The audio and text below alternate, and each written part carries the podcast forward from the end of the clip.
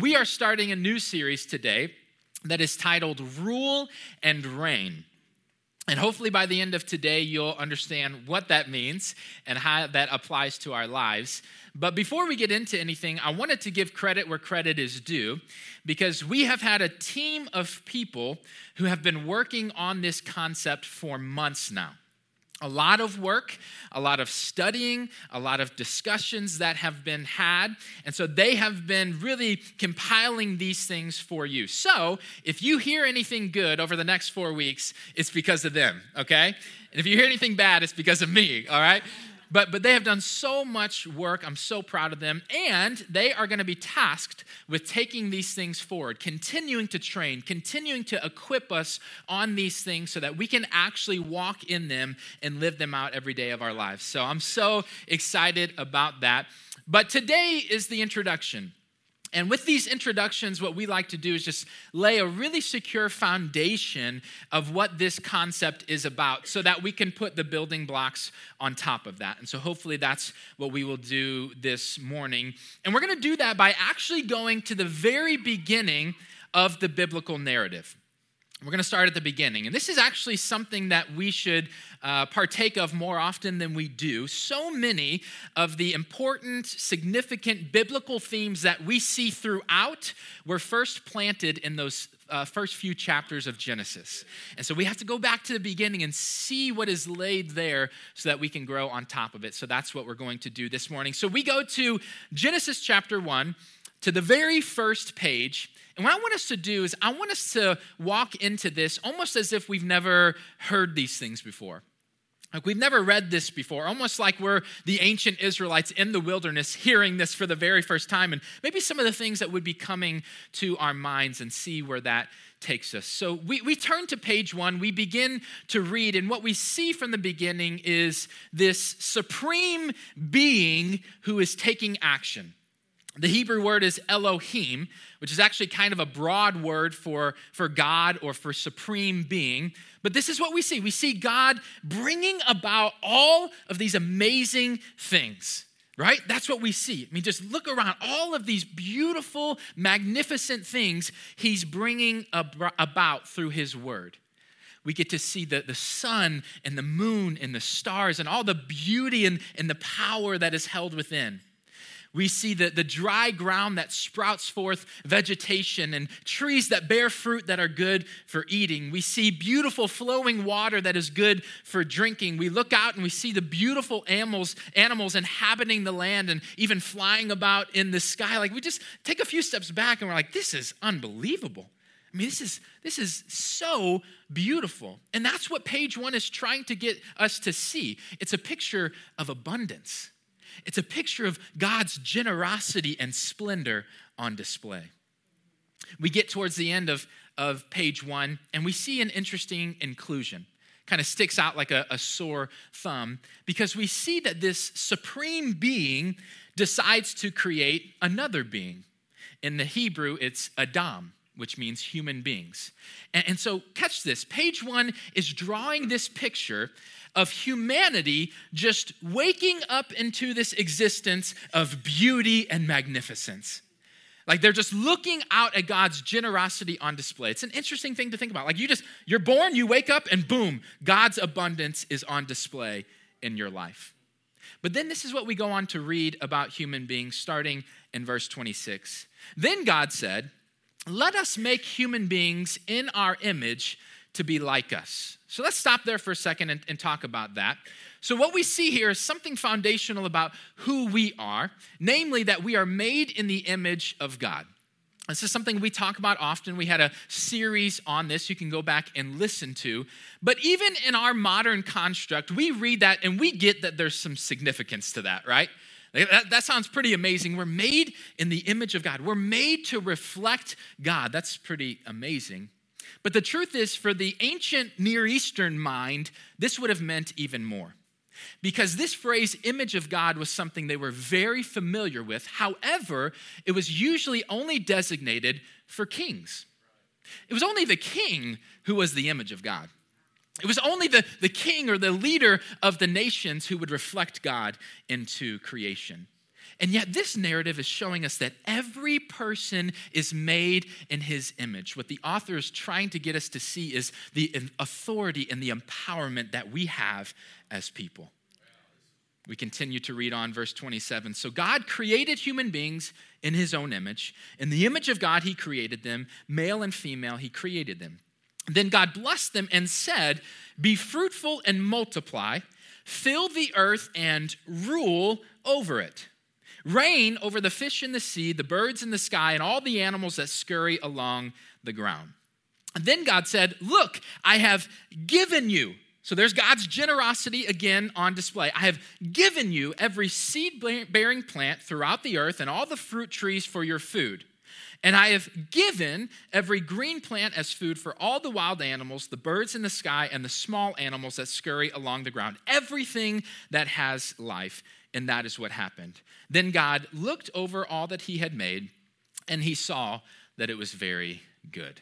So we see these themes continuing to rise to the surface. We see this idea of God's abundance, of God's generosity just being laid out in front of us. But we also continue to see this idea of authority and empowerment. There's something going on here that we need to pay attention to.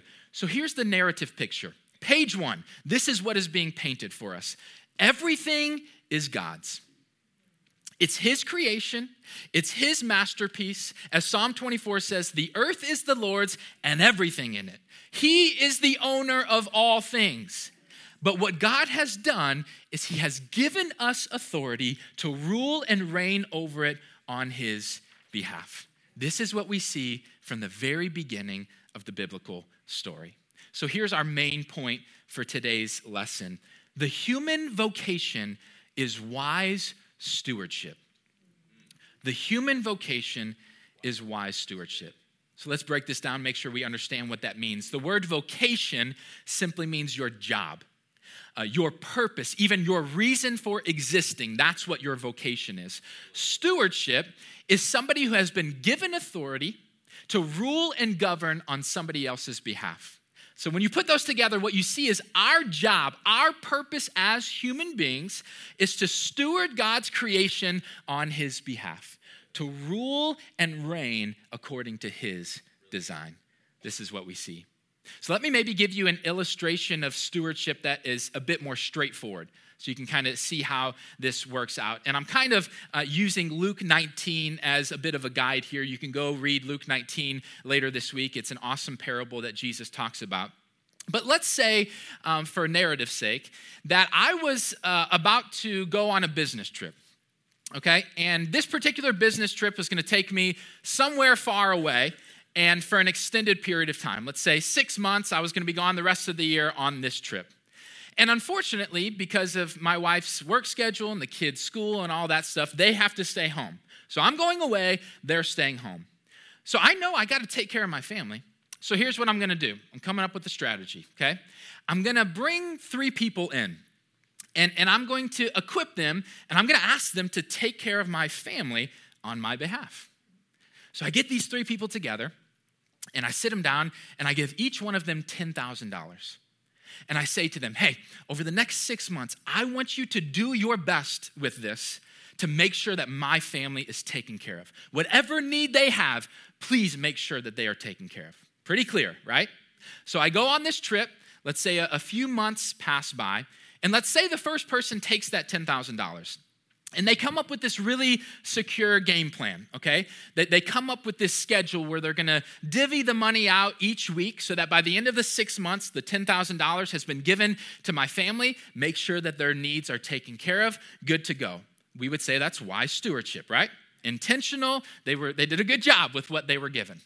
Let's say the second person gets that $10,000, and over the first few weeks, they give it to my family when they're in need, but they take the rest and they invest it. And this particular investment gives them this really quick, really amazing return. And before they know it, they've turned 10,000 into 20,000. And then 20,000 into 30,000. Before they know it, it's like fivefold of what I originally gave them. And so they are pouring out blessings onto my family. I mean, just generosity and love. My wife's like, where did all this come from, right? I think we would say that's amazing stewardship, right? That's doing your best. But then let's say the third person gets that money, and as soon as I walk out of the room, they're like, I can't believe this guy is trusting me with this. I can't believe he's trusting me with this much money. And, and so he's like, you know what? I'm gonna do whatever I want with this, right?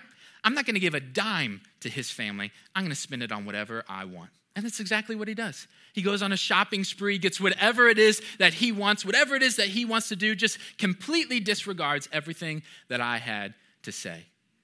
That gives us a picture of the spectrum of stewardship. We can do it really well, to the best of our ability, or we can do it really poorly and be really selfish. And as you build that out on the macro level, it gives you a bit of a clear indication of our relationship with God in this endeavor. How are we stewarding the things that He's given us? Now, let me be really clear about this, and we're going to say this often throughout this series, but I just gave you an illustration of stewardship by using money. Let me be clear money is something we should steward wisely. It's a resource that God has given us that we are to rule and reign over with wisdom. However, it's one piece of stewardship. Stewardship is so much bigger, so much greater than money. So let me be clear this is not a financial series. And if you minimize it to that, you're gonna miss a lot, okay? So, so let's look at this from a holistic standpoint. We are to steward our possessions, we are to steward our relationships, we are to steward our talents and our abilities, we are to steward our time and our attention. On and on we could go. Everything we are, everything we have, it's our vocation to steward that wisely. All of it is God's, but He has given us authority to rule and reign over it. This is what we see. Now, this concept on the surface might not seem all that new to you. Uh, might not even be really all that surprising to you. Maybe it seems obvious as you read through scripture, but the truth is, this is a huge paradigm shift for most of us in terms of how we actually live our lives. Right. This is a completely different worldview than most of us have. We do not view our lives this way. Like, think about the difference between a worldview that says everything is mine, so I can do whatever I want with it, versus everything is God's, and so I need to consider Him in every bit of it. Like, think about the, the difference, the chasm between the two of those. And let's just be honest the idea that everything is God's, and so I need to steward that wisely, is a radically different worldview than our culture and society currently preaches. We agree with that? Now, let me be clear. We'll put the pause button on that. We'll get back to that in a second. I just want to be really clear. When I talk about culture, I talk about society and I paint it in any sort of negative light. And sometimes I, feel like I do that too often. But I want to be really clear with what is underneath that. As Christ followers, it is our calling and our job to go into culture and go into society and transform and renew and restore it. That is literally who we are called to be. We're supposed to teach and show what life is really about and how you can flourish within God's design. That's our job. So I never want you thinking that I'm creating like an us versus them mentality or some sort of like battle scene. That's not at all the case. It's our job. This is a reminder. We are called to go in and transform and make a difference. I'm going to be really clear about that, okay? But the truth is, our culture, our society preaches a very different message, which is my stuff is mine, right?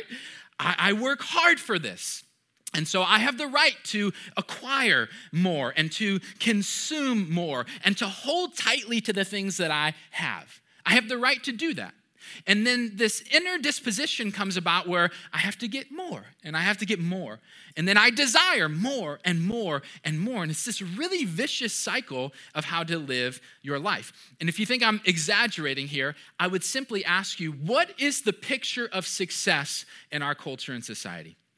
What does that look like? I'll tell you what it looks like uh, being really super talented, uh, using those talents to make a lot of money using that money to get a lot of stuff. Got to get the big house and, and the nice cars and all the fun toys. That's the dream, right? If we're being honest, that's the dream. And so for most of us, that becomes what life is really about. That's what we give most of our time to, most of our attention to, most of our thoughts to. That becomes our lifestyle. And, and let me be clear it's not that any of that stuff is inherently bad or wrong. Listen to me, God has a different story for everyone. And that might include great wealth and it might not. The bottom line is either way, with whatever God has given you, do you see it as yours or do you see it as His? Because the answer to that shapes a completely different way to live your life, a completely different approach. Reminds me of Romans 8 2. Paul says, Do not be conformed to this world, but be transformed by the renewal of your minds. It's really fancy language. What he's simply saying is, I want you to think differently from the world's customs and the world's designs. What the world deems to be important, I need you to think differently than that. Because this is what he goes on to say so that you may discern what is the will of God, what is good, what is acceptable, what is complete. So I want you to think differently so that you line yourself up with the will of God and what he really wants for your life. And this, this takes us right back to the beginning of the biblical narrative. We talked about page one and, and the picture that's being painted. We turn uh, to page three and we see the infamous story of Adam and Eve. And as we begin to read that story, we can't forget that we've just come from a picture of abundance, a picture of, of splendor and beauty. So God has lavishly given all of these things. He pours out his generosity, He gives them authority to rule and reign over it. But then an important question gets posed, and that is will mankind rule and reign over it God's way, or will they do it their own way? Will they try to define good and bad themselves, or will they trust in God's wisdom and go that direction? And sadly, we know the answer to that. And in fact, we just talked about how taking and acquiring and consuming, how that is the MO of our culture and society. That's how we live our lives. And interestingly enough, if you read through Genesis 3 closely, that is the exact verbiage that is used to describe Adam and Eve's mistake. The story says that they saw that the tree was good. So now they've defined good for themselves. Despite what God has to say, they've defined it for themselves. So here's what they do they take it for themselves and they consume it. They, they acquire it and then they do whatever it is that they want to do with it. But, but then the plot runs even thicker than that because why did they take for themselves? What was the ultimate temptation that was laid in front of them? It was that they could be like God.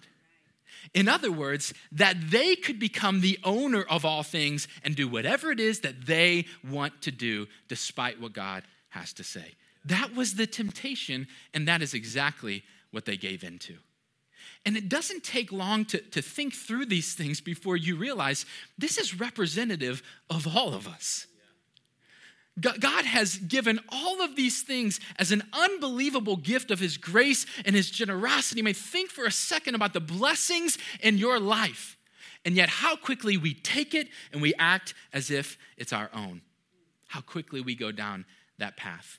This is, by the way, why the narrative says that the tree was in the middle of the garden. And initially, you're like, that's kind of messed up, right? Like putting the bad thing right in the middle, that, that doesn't even seem right. But don't forget, the narrative says that the tree of life was also right there in the middle. Because here's what the author is doing he's painting a picture of human reality, which is we have this ever present decision right in front of us at all times. This constant choice right in the middle. Will we try to take and acquire and do it our way, or will we trust in God's wisdom and do it his way? This is the decision that is ever present in front of us. And so, over and over and over again in Scripture, we see this idea that people are given a generous gift from God. I mean, just overflowing with goodness and immediately act as if it's their own. I've accomplished this. I deserve this. This is mine. We see it with Eve. We see it with Jacob. We see it with Samson. We see it with Saul, with Solomon, with basically every king of Israel and Judah. Over and over and over again, we see this cycle. And see, this is why Paul later goes on to say this in 1 Corinthians 4. Listen, he says, What do you have that God hasn't given you? What do you have that God hasn't given you? And if everything you have is from God, why boast as though it were not a gift? Why are you taking and hoarding these things? Why are you acting as if you're the owner? Why are you boasting as if you're the one who did it all on your own? Do you see the worldview that the biblical authors are trying to create in us? God is the owner of all things, He stands above it all. He is sovereign, and our job is to steward those things wisely, to rule and reign with wisdom. Now, let's talk about that word wisdom for a second, because what does it mean to be a wise steward? And this is obviously the things we're going to unpack through the rest of this series. But here's where we have to start. This is without a doubt the foundation that we have to lay around wise stewardship. Let's go to Matthew chapter 6. We're going to hang out in Matthew 6 a lot throughout this series, so get used to it. Um, but Jesus is talking to the people, and he's telling them, stop worrying.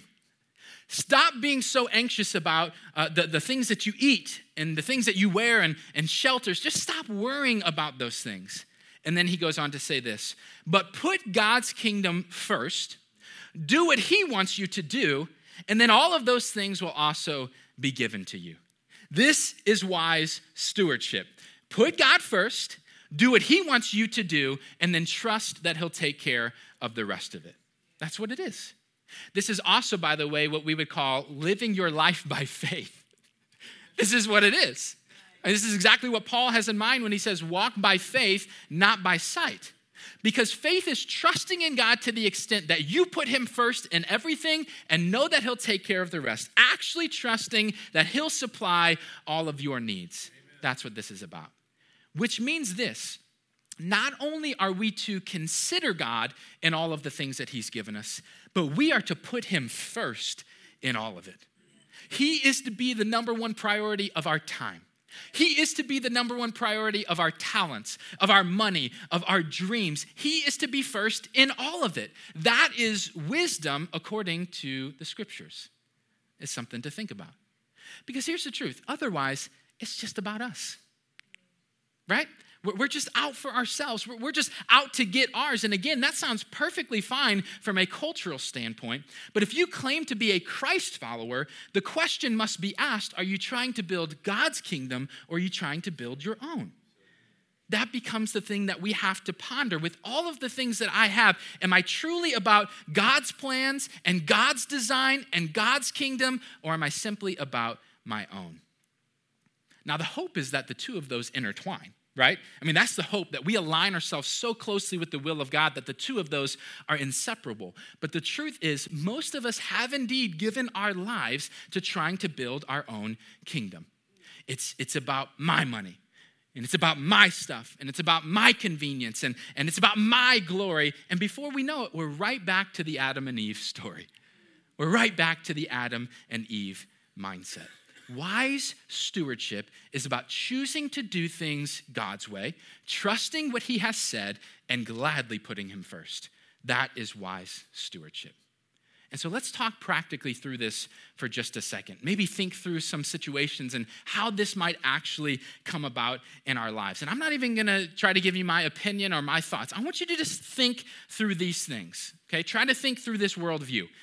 If my talents and my abilities are God's, he has given them to me for a purpose. What does that mean for how I use them?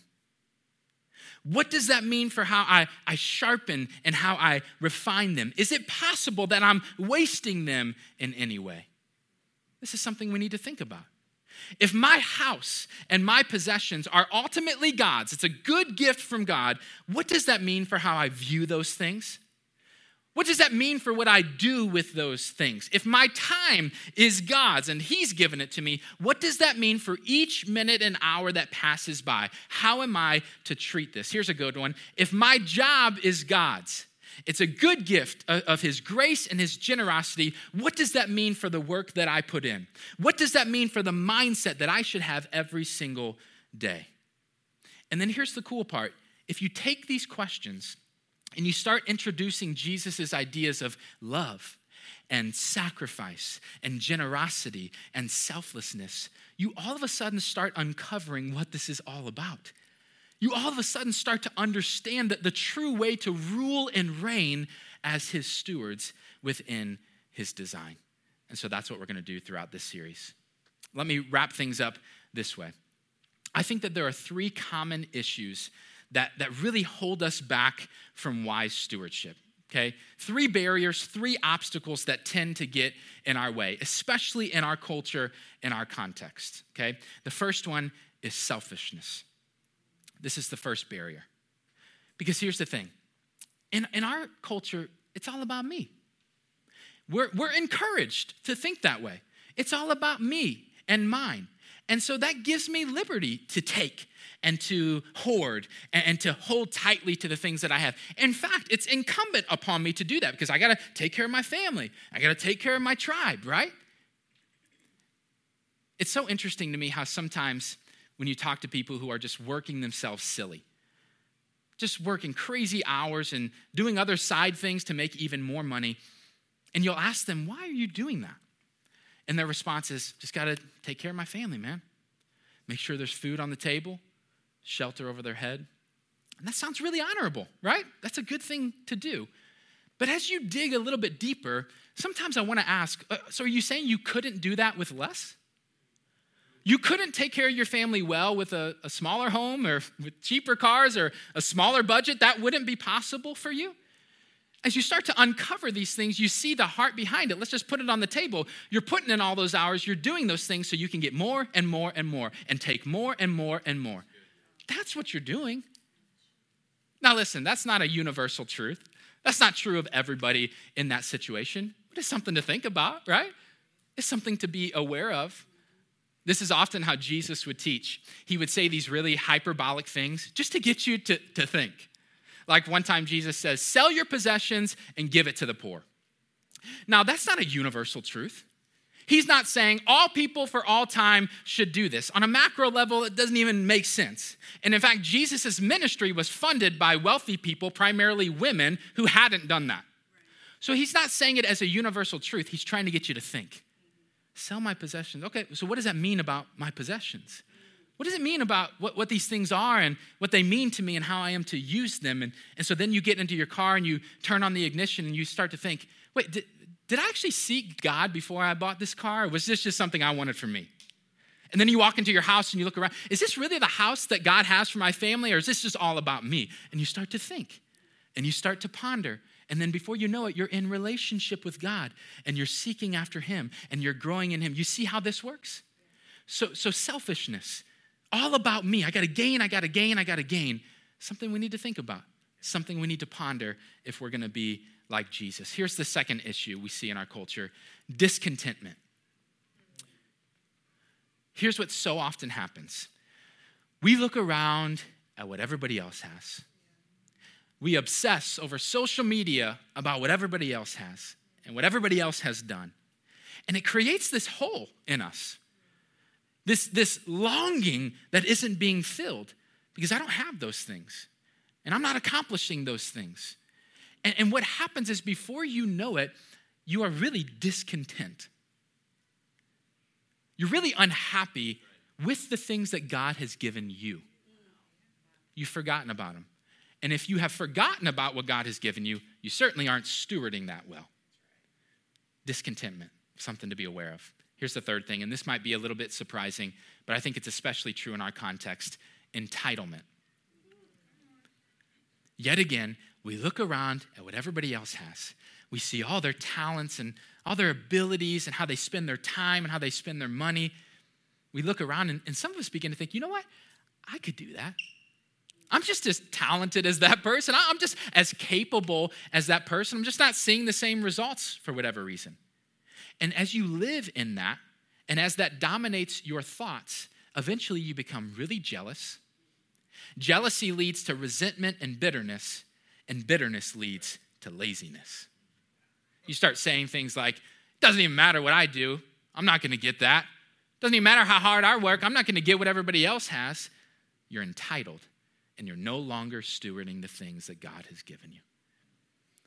These th- three things I really think are the antithesis of how we are supposed to steward God's creation. And the solutions to these are exactly what we're going to be talking about over the next three weeks. How can we steward God's creation wisely? How can we do it according to His design, that's exactly what we're going to talk about. Please come with an open heart. Please come with an open mind. Take notes, apply these things to your life. Be serious about this so that we can rule and reign the way that God desires.